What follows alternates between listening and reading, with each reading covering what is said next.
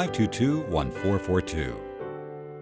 The Pregnancy Care Center of Rincon is seeking a ministry minded registered nurse for a part time position as nurse manager.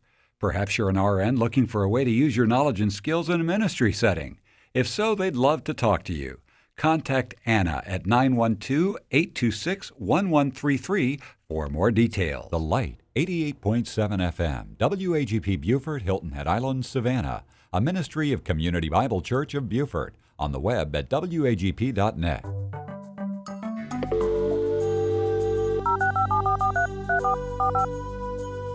This is the Bible Line, a live radio call in program with Dr. Carl Broggi. Dr. Broggi is the senior pastor of Community Bible Church of Beaufort, South Carolina. And for the next hour, he's available to answer your questions, providing biblical insight and wisdom for everyday Christian living. Our phone lines are open, and if you have a question, you may call 525 1859 locally or outside the immediate area, call toll free 877 924 7980. Now let's join Dr. Carl Broggi. Be diligent to present yourself approved to God as a workman who does not need to be ashamed, handling accurately the word of truth. We welcome you this hour to the Bible line. Uh, we're so glad that you can be here with us. And if you have a particular question that you would like to ask today, we would uh, honor your question. All you have to do is pick up and uh, call us. The number locally is 525 1859. Uh, the toll free number is 877 WAGP 980. Um, so if uh, you call, you can remain anonymous or you can dictate your question however you'd like to give it to us. Indeed, Pastor, and um, we've got the phone lines wide open right now. You can give us a call at, uh, as Pastor Broggi said, 525 1859, uh, toll free 877 924 7980, or email us at tbl at wagp.net. Um, all right, uh, we're going to go to our. Um, messages that we've had here for the last several uh, days, but uh, it is indeed good to be back, Pastor. Uh, we've been uh, gone away for the last, uh, oh gosh, a few weeks with the holidays and yes, all. Yes, yes. It is great to be back. And uh, Rick, again, as people call today, they can dictate their uh, questions or they can email them directly here into the studio. And that email address, if you'd like to give it to us, is uh, TBL for the Bible line at WAGP.net. And of course, we're very, very excited about the uh, upcoming Men's Wildlife Supper that's going to be taking place on the 24th of this uh, month. And um, uh, we'll tell you a little bit more about that, but we have a live caller. Let's go to them now. Thanks for holding. Good morning. You're on the Bible line. Hey, uh, thanks for taking my call. I just have uh, a question about uh, some of the people in the Bible that didn't end well. Uh, Lot and maybe Samson. Some of those guys that didn't have salvation like we have it. Um, I just really want to know: Did they did they have made it to heaven? I mean, how how how, do, how does that work? oh, no, that's a great question. Uh, Lot, yes, did go to heaven.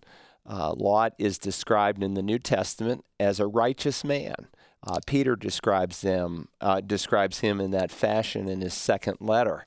So we know Lot is a believer. He's in heaven. He, he did something very foolish, very evil, but nonetheless, uh, he knew the Lord Jesus uh, in terms of a prefigured way. He, he believed in the coming of Messiah. He didn't know Messiah's name would be Jesus, but he knew indeed that Messiah would come and someday die for his sin.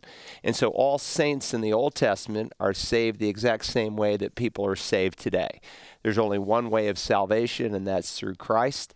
And uh, through Messiah, they looked forward. And so anyone in the Old Testament who met the Lord met him by grace and Lot was no exception. He was an individual who uh, put his trust in the Lord God. His life certainly was deficient, uh, as was Samson. But we could come into the New Testament and also find uh, believers who knew the Lord, but whose lives were deficient. I mentioned this on Sunday uh, Demas, who loved this present world. And so while he was Paul's fellow worker, as he's described in both uh, the book of Colossians and Philemon, uh, or Philippians, he was nonetheless um, um, he, he, he, he turned away there towards uh, the end of his life. Uh, whether he came back, we don't know. Paul is just commenting on his current state uh, as he writes his final will and testament. So there are many Christians who don't finish well. They go to heaven because if we are truly saved, we are eternally secure. Even Alexander, who's mentioned in um, 1 Timothy chapter 1, uh, he was a believer, and the terms that are used to describe him are disciplinary terms. Same term that Paul uses in 1 Corinthians chapter 5 of someone whom he threatens to deliver over to the evil one for the destruction of his body, that his spirit or soul might be saved in the in, in the, at the return of Christ. And so uh, it's possible for a Christian to finish poorly and to go to heaven and to have regrets in heaven. It's in heaven that God wipes away our final tears. It's in heaven that we stand before the Lord at the judgment seat of Christ and have to give an account for all that we do. And so the judgment seat of Christ is a sobering time. It's not a place of punishment, but it is a place of evaluation when God uh, determines how he re- will reward us throughout all of eternity. But if someone is truly saved, they are secure. And that was true for Old Testament saints, and it's certainly true for New Covenant saints as well. All right, very good. We've got another question now that has been uh, emailed us. So, no, but we do have a live caller. We always give uh, preference to live callers. So let's go to them now. Thanks for holding. Good morning. You're on the Bible line. Good morning. Happy New Year to you both. Thank you. Uh, thanks for calling. We're having a technical difficulty here a moment ago, but I think we've got it cleared up. Go ahead. Okay. Um, I was having a discussion with someone about uh, predestination, and I was just thinking about this. God calls those who He has chosen, if, if I'm correct. And we are called to bring as many people to Christ as we possibly can by dictation of Christ that He told us to go out and, and make disciples of all people, all nations. So that leads me to believe, and then correct me if I'm wrong, Pastor Broggi, that there, there will be some that even though we go out and spread the gospel and try to try to bring them to Christ, that will never come, and some possibly will. So there's no, no. I'm, go, go ahead. I'm, I'm sorry. Um, Broad is the road, wide is the gate that leads to destruction, and many are those who enter by it. And so, certainly, there are people whom will come under the call of the gospel, but who will not respond. And Jesus taught this, uh, especially in that text of Scripture uh, that deals with what we call the kingdom parables. It's all of Matthew 13. And one of those parables that is actually found in all three synoptic gospels is what we call typically the parable of the sower. And Jesus likens the preaching of the gospel to a man who goes out and he sows seed. And some of the seed, you know, falls on different types of ground, rocky ground, thorny ground, and so forth. And and some falls on good soil that represents true conversion uh, they hold fast the word. Uh, they bear fruit with perseverance. Uh, they're true, genuine believers, and as thus they are steadfast. They persevere in the faith. But no, there will be many people who will not respond to the gospel. That doesn't change my responsibility as a Christian to plead with them. They have a free will. Uh, I can't bring people into the kingdom. That's ultimately a work of God that He alone is able to accomplish by the Spirit, but He still uses human instruments in which to communicate His love and His grace, and people's needs need to, to, to repent and trust Jesus Christ as, as Lord and Savior. It's interesting in um, Acts 17, a passage that just comes to my mind. It's Paul's sermon on Mars Hill, and uh, he does a phenomenal job of just taking the uh, current day idolatry and he turns it into an opportunity to share uh, the death, burial, and resurrection of Christ. And when he's all done with that sermon, it says, Now, when they heard of the resurrection of the dead, some began to sneer. But others said, We'll hear you again concerning this. Uh, so Paul went out of their midst, but some men joined him and believed. And so there you really find uh, three typical responses. Some people, when they hear the word, they just sneer. Uh, they mock, they laugh, they turn their back on the living God. That's not to say that they could never turn back, but as a man hardens his heart, uh, it doesn't get softer, it gets more calloused. And uh, God is persistent, He is patient, he's long suffering, he will pursue people, but there does come a time when a person crosses a line uh, known only to God, uh, where they have made an eternal decision. And the parable of the sower, sower even indicates that in Luke, the eighth chapter, when Jesus um, describes some who respond to the preaching of the word in such a way that the devil is given permission to come and snatch the seed. And then the uh, next statement is very sobering in Luke 8:12, so that they may not believe and be saved. So some people will just sneer other individuals, when they hear the plan of salvation, they'll say, Well, we're interested. We want to hear more about this. As these did on Mars Hill, we shall hear you again concerning this. But then some joined him and believed. Uh, not everyone, the first time they hear the message of salvation, responds, and that shouldn't encourage, discourage us. There are people who, in the very first hearing of the gospel, will respond. And so the apostle, when he writes to the church at Thessalonica, he said, On the first hearing of the gospel, uh, you believed. Uh, the Bereans didn't initially believe when he came to them and shared that Jesus was the promised Messiah. They studied, they searched the scriptures to see if these things were so, but it was not a, an immediate response. So you'll see all types uh, in the Bible. And many times when we go and share the plan of salvation with people, uh, there has already been a, a, process that has brought them to a point of harvest. Uh, Jesus said, No man can come to the Father unless the Father draws him. And so in the Bible, conversion is likened to that of physical birth. A seed is sown, there's a gestation period, and, and then birth takes place. And before a person is saved, a seed is sown uh, God begins to work in the heart. He begins to draw the person to himself. And sometimes we meet a person right at harvest day. Uh, there are other people we're just sowing the seed with. And so when Jesus um, had the encounter with the Samaritan woman in John chapter 4, uh, his disciples would have actually probably crossed paths with her as she was walking towards the well and as they were going into town to buy food.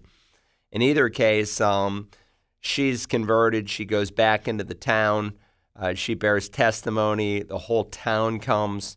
And Jesus makes this profound statement. He says, Already he who reaps is receiving wages and is gathering fruit for life eternal, that he who sows and he who reaps may rejoice together.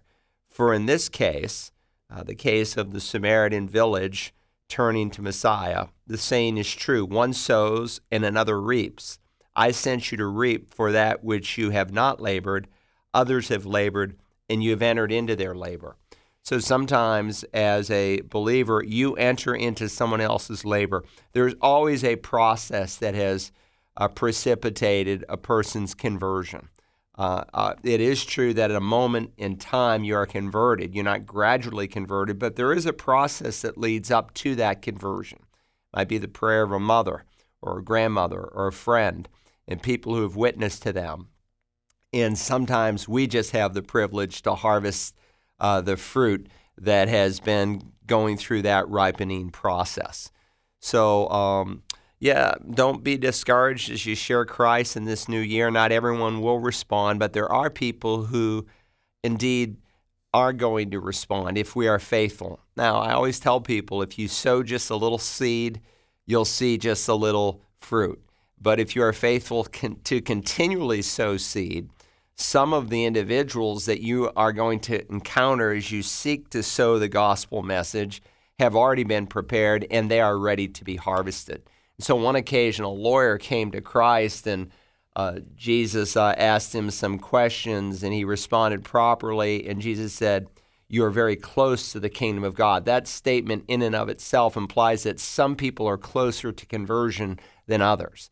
And it's wonderful when God gives us that chance to uh, harvest the seed of that person who's right on the edge of the kingdom and we are able to welcome them in through faith in, in Jesus Christ. It's a great question, and um, let's go to the next one, Rick. All right, 525 1859, toll free 877 924 7980.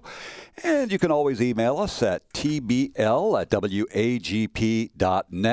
And uh, we actually have a live caller standing by now, so let's go to them. Uh, thank you for holding. Good morning. You are on the Bible line.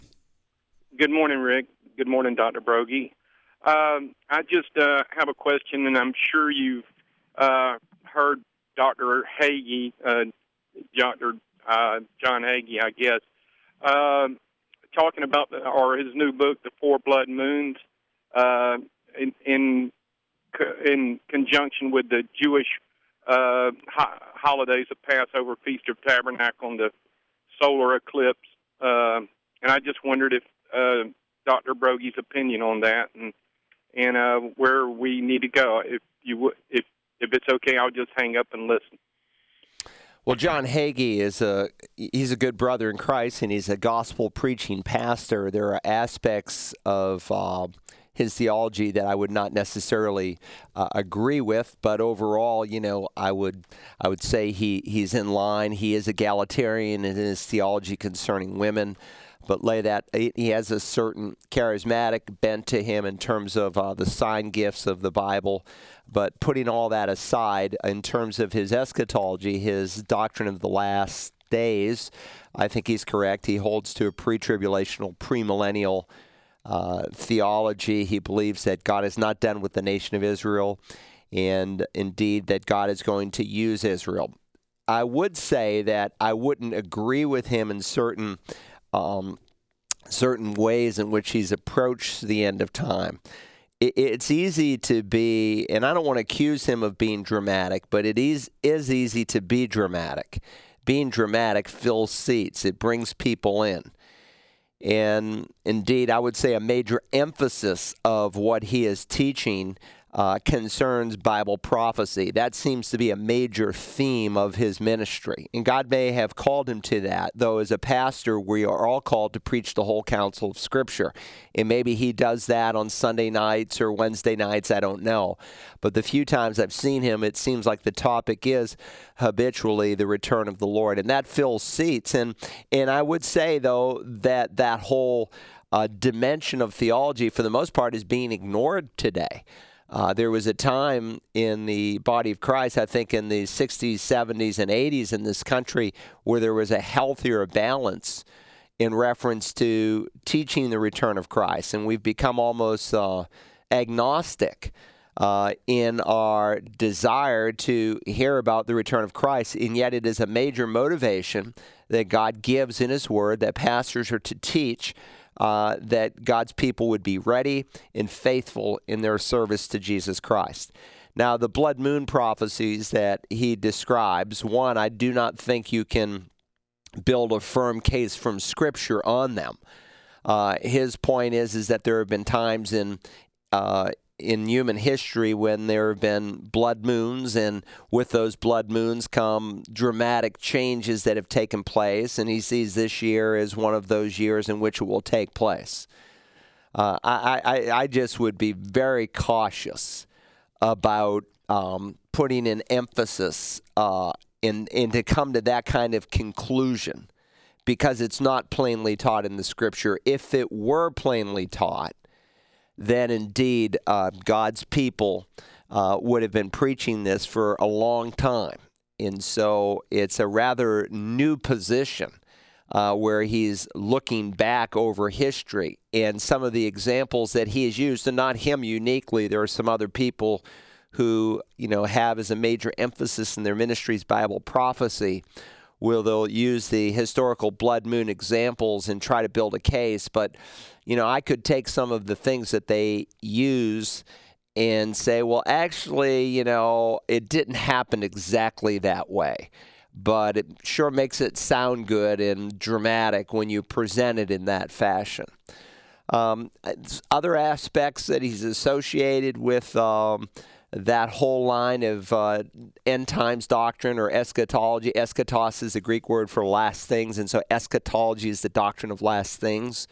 um, are true. Um, certainly, when you look at Israel's feasts, uh, there are different feasts that God gave in the Old Testament, and they picture the first and second coming of Christ. Uh, you have the you know feast of of Passover, uh, the feast of first fruits, and the feast of Pentecost that were all fulfilled at the first coming of Messiah. Uh, Christ died on on Passover, not by accident. On the, uh, the feast of unleavened bread, he was in the grave and uh, on the Feast of First Fruits, he was raised from the dead. And on the Feast of Pentecost, uh, the Holy Spirit came 50 days later. And so, four of Israel's feasts were fulfilled in the first coming of Christ. And it's not by accident that he died on Pentecost. He's buried on the day of unleavened bread. He rises from the dead on the day of first fruits, where that single sheaf would be brought to the uh, priest along with a handful of grain. And so the day Jesus rises from the dead, he is the first ever to come out of the grave in a resurrected body. And then the Bible reminds us a handful of Old Testament saints that Matthew uniquely records who walked around the city of Jerusalem. And then after his resurrection, on the 50th day after his resurrection, uh, Pentecost is fulfilled. Uh, in terms of the second coming, there are still some of Israel's feasts that I do believe we will see fulfilled.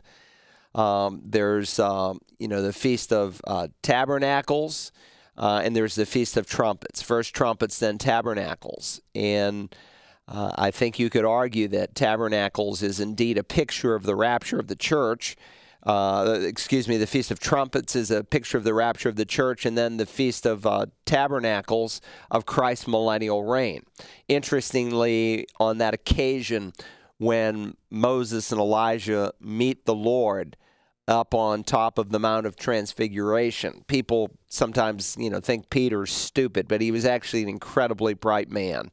Uh, there were some times when he obviously put his foot in his mouth, but when he asks the question, Lord, maybe we should make some booths and worship. What was he talking about? Well, he was talking about an Old Testament feast that Israel would um, every year uh, commit themselves to, where they would live in booths. And it was a coming picture of what Messiah is going to do of the millennial kingdom. And so there are aspects of what John Hagee says that are very true, and I would agree with. But I do think the blood moon's prophecy is very dramatic. I, you know, I hope he's right. I hope you know something dramatic happens this year. That would be wonderful if the Lord so chooses.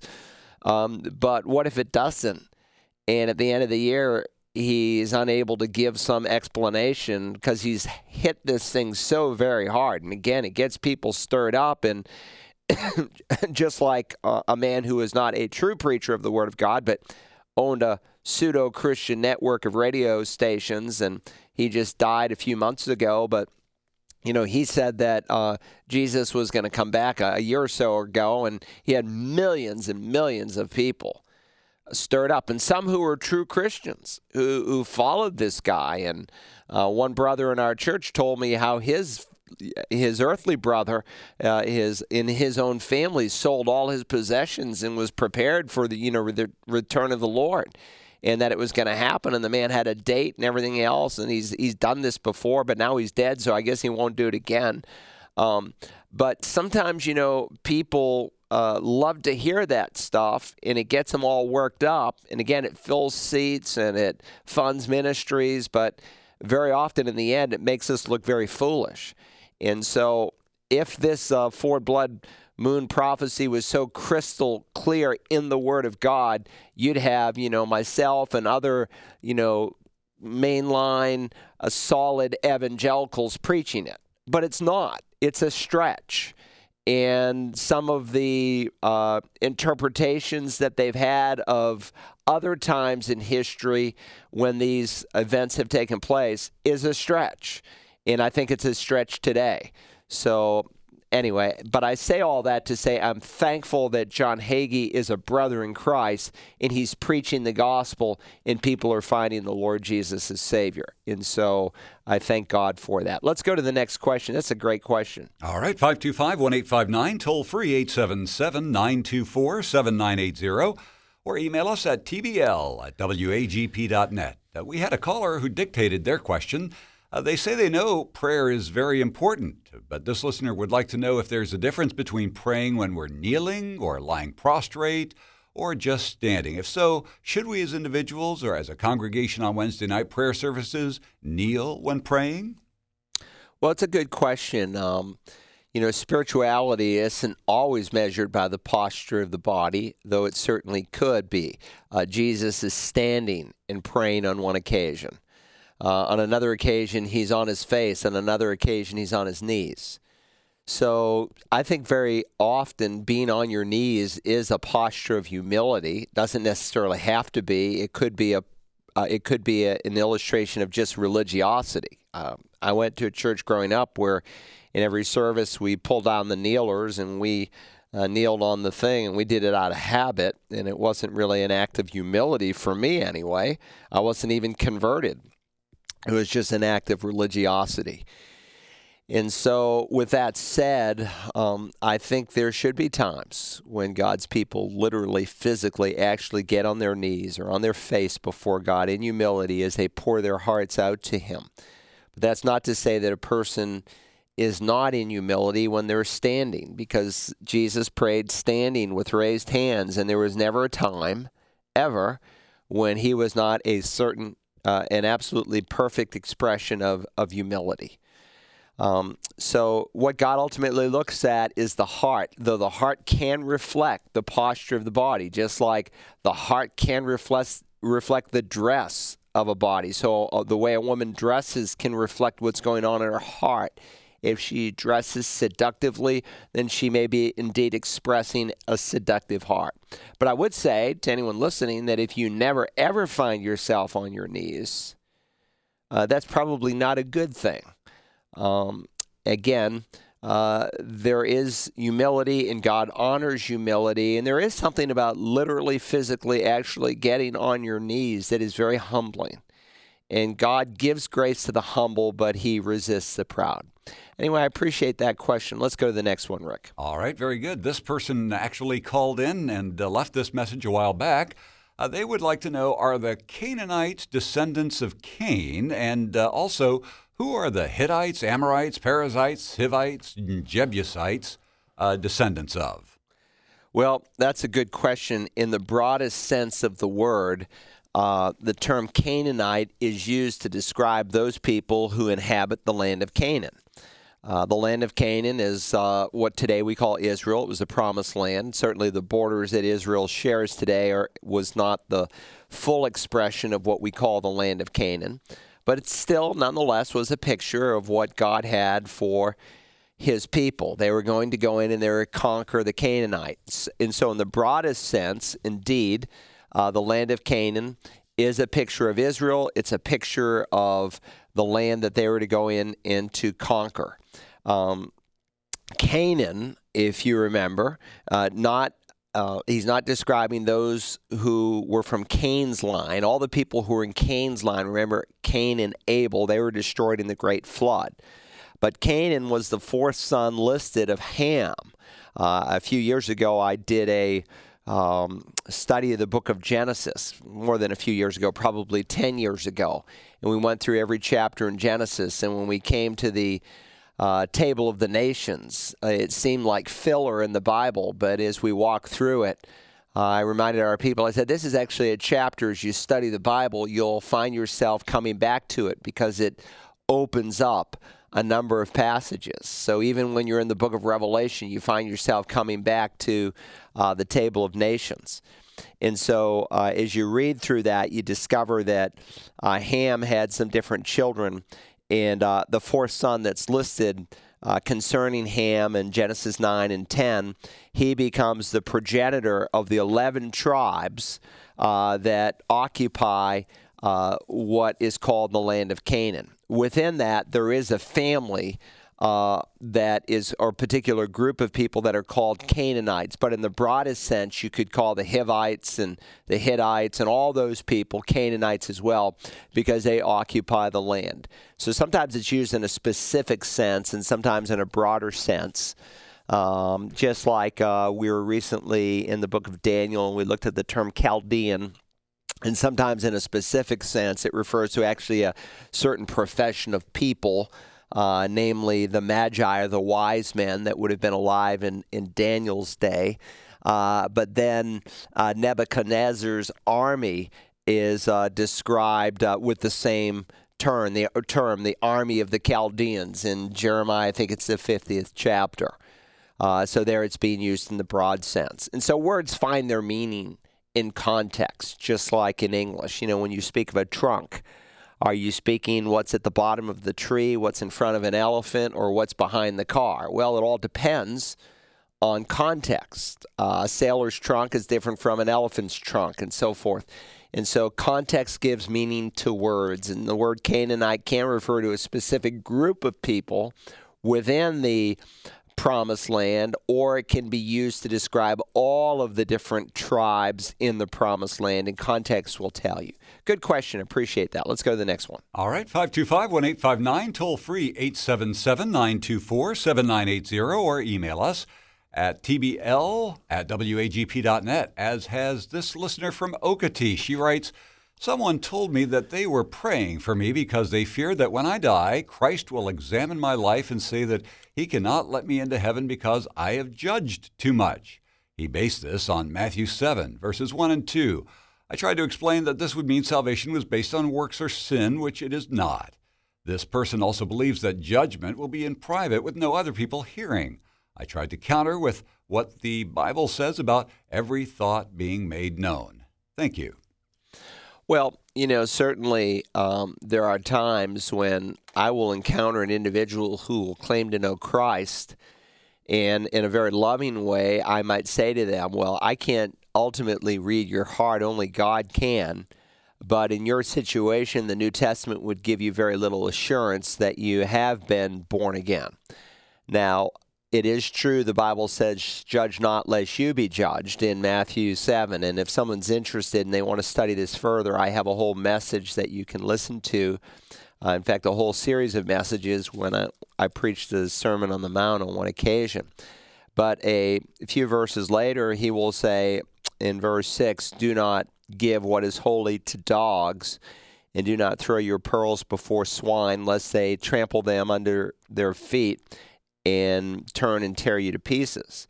Uh, that statement, in and of itself, uh, presupposes that there's a judgment that we make as to whether someone is quote unquote a dog of whom we are to withhold the gospel pearl. So there's some evaluation that has to be done.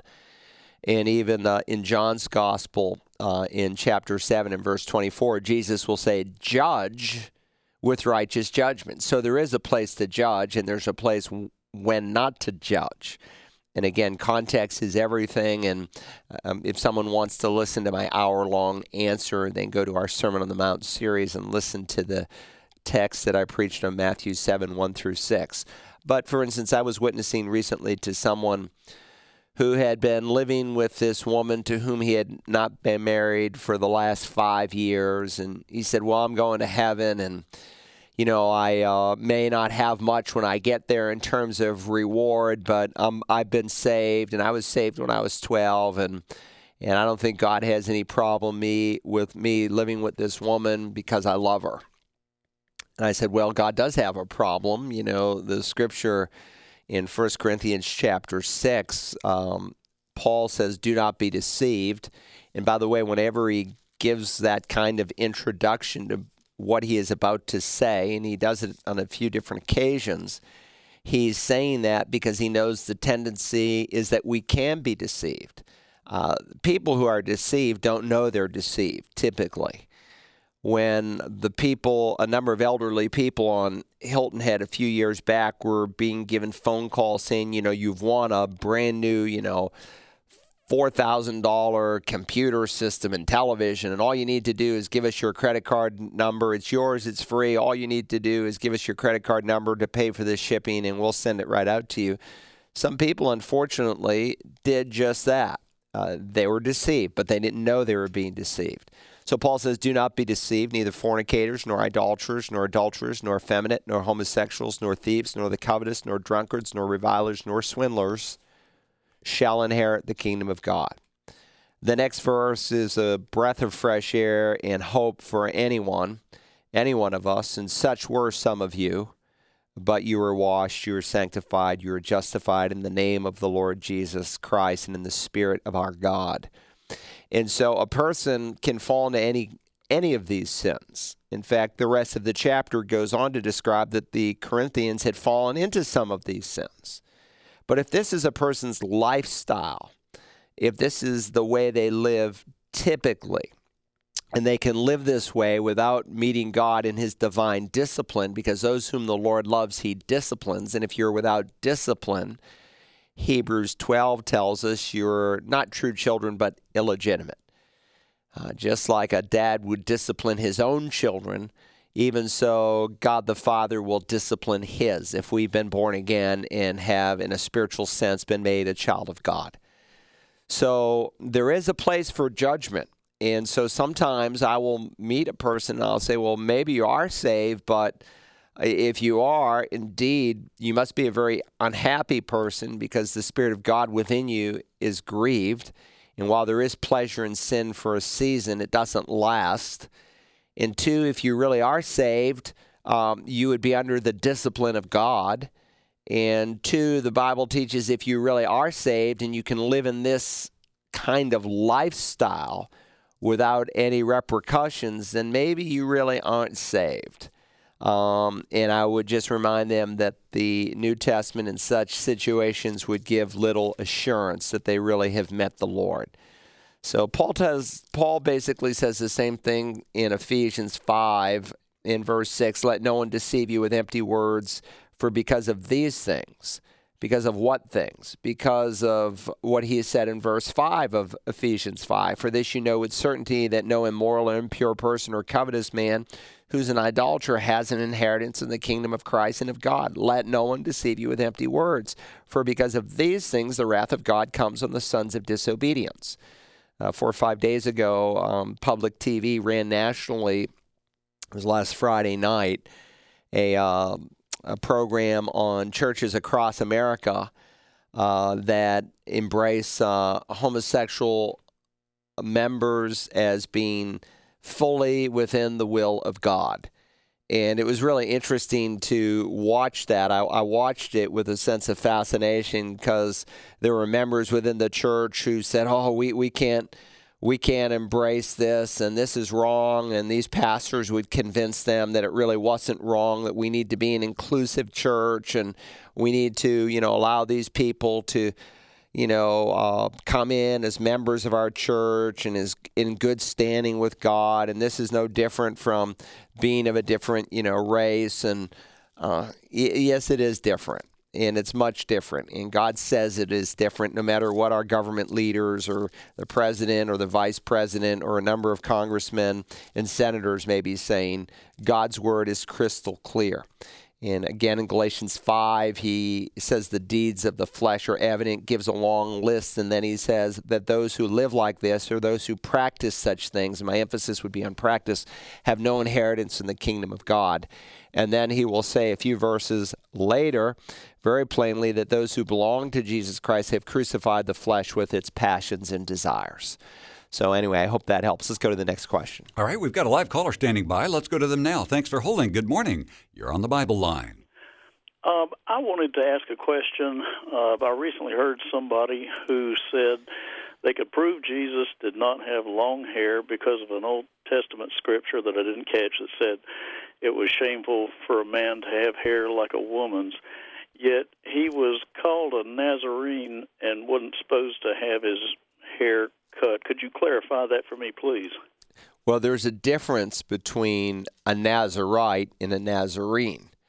Uh, Jesus was not a Nazarite, he was a Nazarene. He was from a place called Nazareth. A Nazarite, Nazar means to separate, and it was a kind of vow that certain people would take uh, in their separation to the Lord. And so Jesus did not take a Nazarite, Nazarite vow, as best we know, except you could say, I suppose, he has now, and that he said uh, at the Last Supper that he would never again drink from the fruit of the wine, uh, fruit of the cup. Uh, it doesn't say wine, but the fruit of the cup. until he drinks again with us in his kingdom and glory. So, uh, a part of a Nazarite vow, for instance, not only dealt with hair, but it also dealt with drink that you wouldn't drink any kind of fruit juice of any kind, fermented, unfermented, of any kind. And Jesus clearly did not take that uh, vow. Now, the passage that you're referring to, that your friend quoted as being in the um, Old Testament, is actually in the New Testament. And he says in uh, 1 Corinthians 11, Judge for yourselves, is it proper for a woman to pray to God with head uncovered? Does not even nature itself teach you that if a man has long hair, it is a dishonor to him? The Old English says, excuse me, it is a shame to him. So, um, one of the principles that is highlighted in this chapter of Scripture is that when you look at a man and you look at a woman, there should be a distinguishable difference. Now, I'm not going to come and be the uh, hair police here and say, well, your hair is uh, too long or too short or, or whatever, but the general principle is that a woman, he says, if she has her hair shown uh, and shaved, it's a dishonor to her. And what I find interesting very often uh, within, for instance, lesbianism, uh, there is just on the male, just like there is on the male side of homosexuality, uh, there's a quote unquote male and female partner. And the female partner will often have extremely short hair and she'll take on masculine qualities and she rejects her femininity. And that's not a good thing to do. And some Christian women who are not doing that consciously, but in their ignorance, and they need to have their minds renewed and grow in Christ, their hair should look feminine, however, you can do that. And uh, in the same way with a man, it's a shame for a man to have long hair if you look at him and he looks like a woman. Now, hair lengths are often relative depending on the culture. And I think you can argue that uh, the first century culture, their hair was longer, probably more like a lot of people wore it in the 70s uh, than uh, it may be today in this decade. But still, there is to be a distinguishable difference. Um, a woman's hair was in that day certainly much longer than it typically is found in our day. But you ought to be able to look at a person from behind and know, well, that's a female or that's a male. Uh, and I think that's the overarching principle. And two, we need to be patient and gentle and gracious with people who come into the church as new converts and give them an opportunity to grow. I once shared an illustration at our church when I was a new Christian. I was at a uh, Baptist church in Worcester, Massachusetts, and this friend came in who had very long hair. He had only been saved less than a month and it's like he got a ringing up one side and down the next. And he, he didn't know anything about hair length at that point. He came out of what we would have called back then a hippie background. And as he grew in Christ, God would have uh, dealt with his hair. But that was an issue of growth, not an issue of conversion. And we need to be patient with people and gentle with people and give them a chance to grow. We've had people come to our church and I, I try to call everyone who ever visits our church, and over the years, I've heard a lot of interesting things. And I remember on one occasion, a woman who attended another church, and they said her dress was improper, and they didn't let her in. And she ended up coming to our church, and she was won to Christ. And I remember the day she came down front, and her dress was improper. Um, but as she grew in the Lord, her her dress length changed and uh, you know there was a little more coverage with time. That's a growth issue. So we need to be patient with people and help people. We need to teach the standard but neither do we want to be legalistic where we shut people out of the kingdom unnecessarily. Anyway i appreciate that question. Let's go to the next one well, while we are on a sartorial subject, uh, we did have a, a listener, Bill from Concord, New Hampshire, who would like to know why do you suppose God had the Levites shave off all their hair in Numbers 8? He finishes by saying all scripture is profitable, so what lesson can we learn? That's a good question. Um, in the book of Numbers, uh, it, it's a fascinating book. It's a book that deals with, among other things, the uh, the tabernacle and its construction, it being set up, and uh, how it was to be ordered. It, it deals with uh, the different tribes and how they were to be um, uh, situated in terms of the way they would camp around the uh, tabernacle. The tabernacle, of course, being the predecessor to the temple. It was that tent like structure that they would uh, move around the desert and God would move with them. Uh, now, the book of Numbers is a book that deals a lot with numbers, but remember the chapter, or excuse me, the um, the book titles in the Bible are not inspired by God; those are added. And so, in the first five books of the Hebrew Bible, they have uh, different titles than we have in our English Bible. The title for the book of Numbers comes from a Greek translation of the Old Testament called the Septuagint that was done about 200 years before Christ. And so, for instance, our title of the first book in the Bible is uh, Genosios in Greek in the Septuagint, that Greek translation of the Hebrew Scriptures, or Genesis. And the word Genesis means beginning. In the Hebrew Bible, it's Bereshit. And Bereshit is the first word in the Bible, it means in the beginning.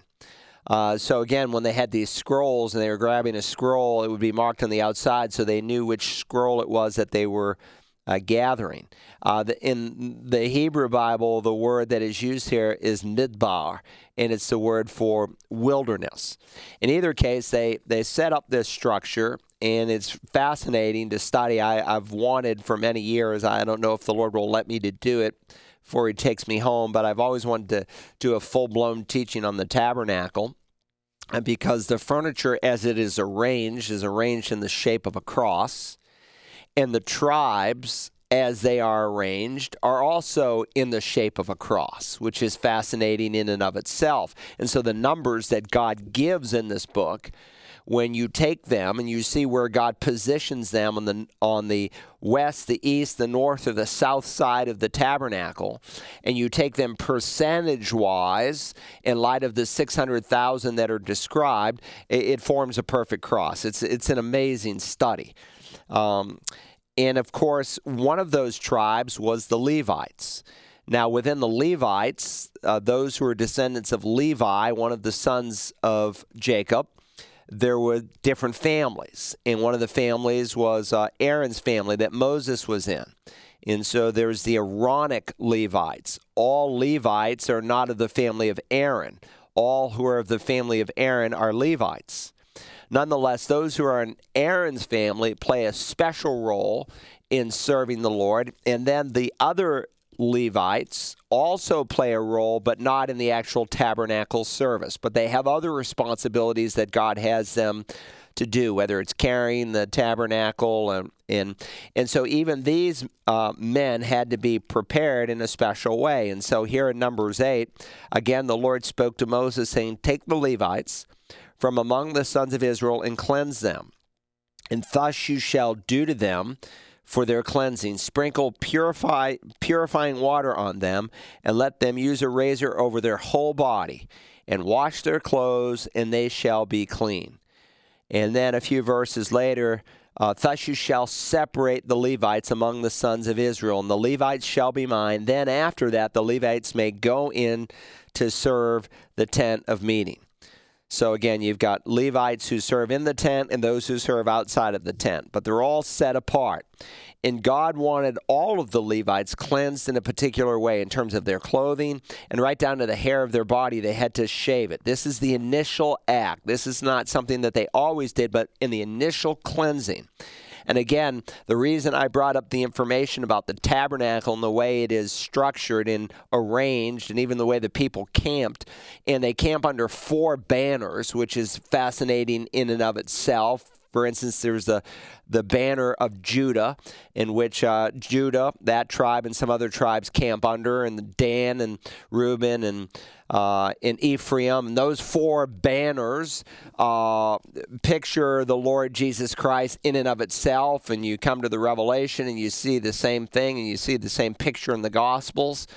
But there are types and illustrations all the way through Numbers of what God is going to accomplish through Christ. And so he, by illustration and uh, typology, he describes how they are cleansed. And the same kind of language is used in the New Testament that we're washed with blood, we're cleansed with water. Uh, not literal water, but it prefigures the work that God has, has done for us in, in, in Christ. And so these people were cleansed because to minister, they had to be clean before the Lord. It's a physical cleansing uh, that God will ultimately accomplish in the new covenant spiritually. There's a physical shaving where their um, their skin is like a newborn baby. In the same way, when we are spiritually regenerated by the Spirit, who is illustrated with water in the New Testament, um, we are born again. We're like new babes. We're babes in Christ. And God saves us and cleanses us and prepares us not to sit but real ministry isn't just about dedication ceremonies, it's about doing the work. And so after the dedication, it was time for them to go and serve and to get busy. So God makes us new creatures in Christ so that we, like Levites, can be priests. In the New Testament, every believer is a priest. It's not just a select group of people as in the Old Testament, but every believer is a believer priest. We are members of what Peter calls a royal priesthood. Great question. I don't think we've ever had that one before. Let's go to the next one. All right. We had a uh, fairly uh, new Christian uh, ask this question. Uh, he came to Christ as an adult and had already been married and divorced before he became a believer. His first wife is remarried, and this man would like to know if you believe that he is now free to marry someone else.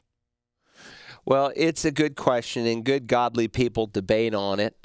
Uh, certainly, if your wife had not remarried, the general consensus amongst evangelical Bible scholars would say, no, you don't have freedom at that point to remarry. And there's a couple of passages that would be used, and I, and I and I say that because there are someone came up to me on Sunday after the service and he said, you know, my life, my wife has left me. Can I can I move on?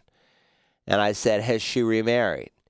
And he said, Well, no. I said, Then no, you shouldn't move on. He said, But we're already divorced. I said, It doesn't matter. There's still a possibility for reconciliation. And Paul teaches that in 1 Corinthians 7, and that teaching is totally consistent with what Jesus taught in the Gospels and what is taught in Romans 7, the first few verses of that chapter. Um, there he says, um, uh, To the married I give instructions, not I, but the Lord. This is 1 Corinthians 7 and verse 10. Uh, I give instructions, not I, but the Lord. That's uh, in direct contrast to what he is going to say in just a moment when he says, I say, and not the Lord, meaning this is not something that Jesus addressed, but I'm going to address it as an apostle on his behalf and with no less authority. But on this occasion, he says um, plainly to the married, I give instructions, not I, but the Lord, meaning Jesus spoke on this. Where did he speak on it? In the Gospels, when he dealt with the issue of marriage and divorce, that the wife should not leave her husband.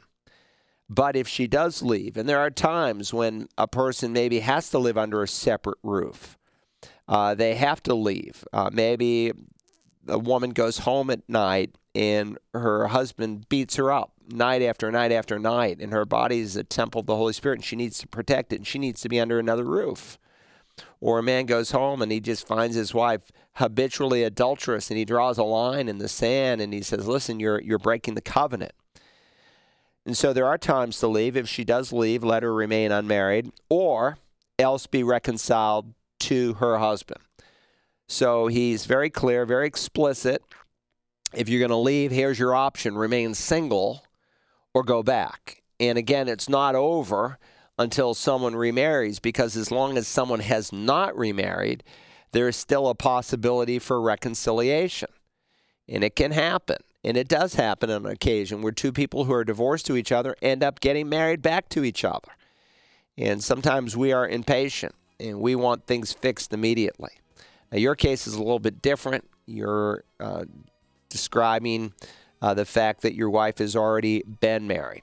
Well, we're out of time. I hear the music, but this is what I'm going to encourage this listener to do to go and listen to my message on Romans 7 1 through 4. I think that would be very helpful to you. Or in Matthew 19, 1 through 10, where in both of those teachings I spent an hour. Uh, I deal with the subject. I'd start with the, the message on Matthew 19. Uh, I think it's called Dads Who Keep Their Promises. Uh, and listen to that message, and that would be very helpful to you and give you a good, clear answer.